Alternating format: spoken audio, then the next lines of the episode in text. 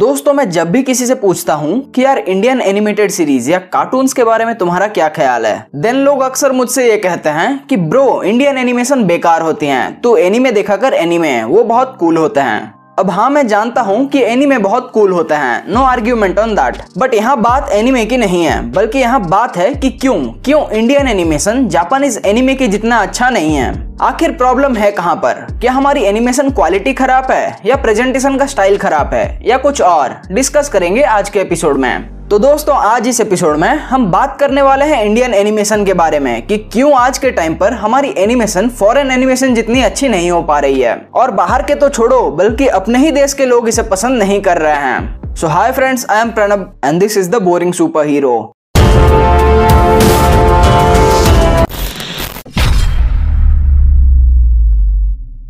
दोस्तों एपिसोड में आगे बढ़ने से पहले मैं आपसे ये कहना चाहूँगा कि इस एपिसोड में आगे हम जो भी डिस्कस करने वाले हैं, वो मैं सिर्फ़ अपने पॉइंट ऑफ़ व्यू से बताने वाला हूँ कि जो बातें मैंने ऑब्ज़र्व करी हैं इंडियन एनिमेशन के अंदर। So take it with an open mind so so friends जैसा कि मैं कह रहा था कि ये जानने के लिए कि आज के टाइम पर इंडिया के एनिमेटेड सीरीज़ या मूवीज़ लोगों को पसंद क्यों नहीं आ रहे हैं, हमें मल्टीपल पॉइंट्स को कंसिडर करना पड़ेगा।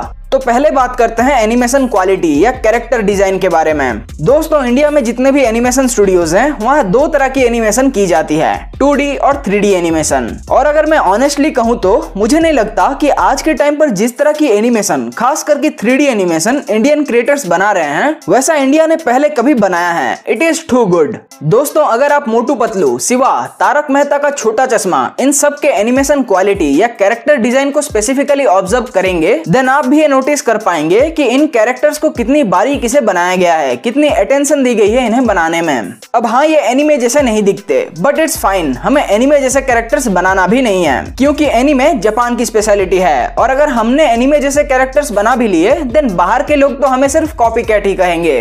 इनफैक्ट बाहर के एनिमेशन स्टाइल को कॉपी करने के बजाय इंडिया को अपने एक स्पेसिफिक एनिमेशन स्टाइल की ज़रूरत है, जो कि मुझे लगता है कि इंडियन एनिमेटर्स डेफिनेटली आगे चलकर अचीव करने वाले हैं। और अगर आप थोड़ा और डीप जाएँगे देन आपको ये भी देखने को मिलेगा कि आज के टाइम पर कुछ ऐसी बाहर के एनिमेटेड शोज़ हैं, जिनके मुकाबले हमारे इंडिया के एनिमेशन बहुत ही अच्छी है। फॉर एग्ज़ाम्पल अगर आप सिंचन के कैरेक्टर डिज़ाइन को देखे, जो कि जापान का ही एक एनिमे कंसिडर किया जाता है देन उसके मुकाबले हमारे इंडियन एनिमेटेड कैरेक्टर्स का डिज़ाइन बहुत सही लगता है। They are genuinely good but अब अगर इंडिया के एनिमेशन क्वालिटी या कैरेक्टर डिज़ाइन में इतनी कोई बड़ी प्रॉब्लम नहीं है तो आखिर रीजन क्या है? क्यों इंडियन एनिमेटेड शोज़ को लोग कुछ खास पसंद नहीं करते हैं।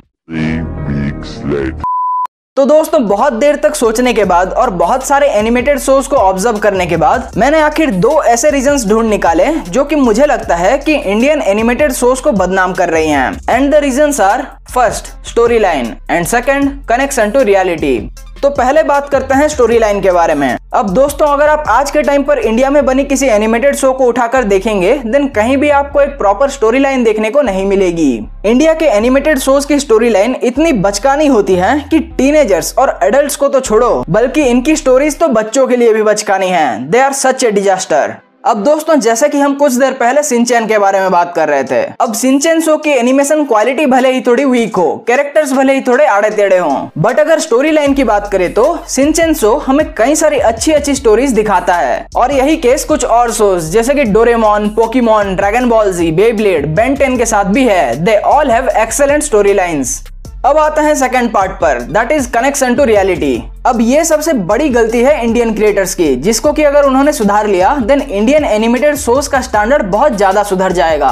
दोस्तों, बाहर के जितने भी एनिमेटेड शोज़ होते हैं, वो चाहे कितने ही फिक्शनल क्यों ना हो बट फिर भी उनमें कनेक्शन टू रियलिटी वाला फैक्टर होता ही है। For example Dragon Ball Z show चाहे कितना ही फिक्शनल क्यों ना हो बट इस शो में हमें दिखाया जाता है कि शो के जो दो मेन कैरेक्टर्स हैं गोकू और वेजिटा वो अपने पावर्स को बढ़ाने के लिए प्रॉपर लेजिट ट्रेनिंग करते हैं एक्सरसाइज करते हैं। ना कि जस्ट लड्डू या समोसा खा लिया और उनकी पावर बढ़ गई। दोस्तों, कल ही मैं एक शो देख रहा था, तारक मेहता का छोटा चश्मा, जो कि तारक मेहता का जो रियलिटी शो है, उसका एनिमेटेड वर्जन है। और कसम से आप मानेंगे नहीं, उस शो में कुछ ऐसे सीन्स थे, जिन्होंने कनेक्शन टू रियलिटी की बुरी तरह से धज्जिया उड़ाई है।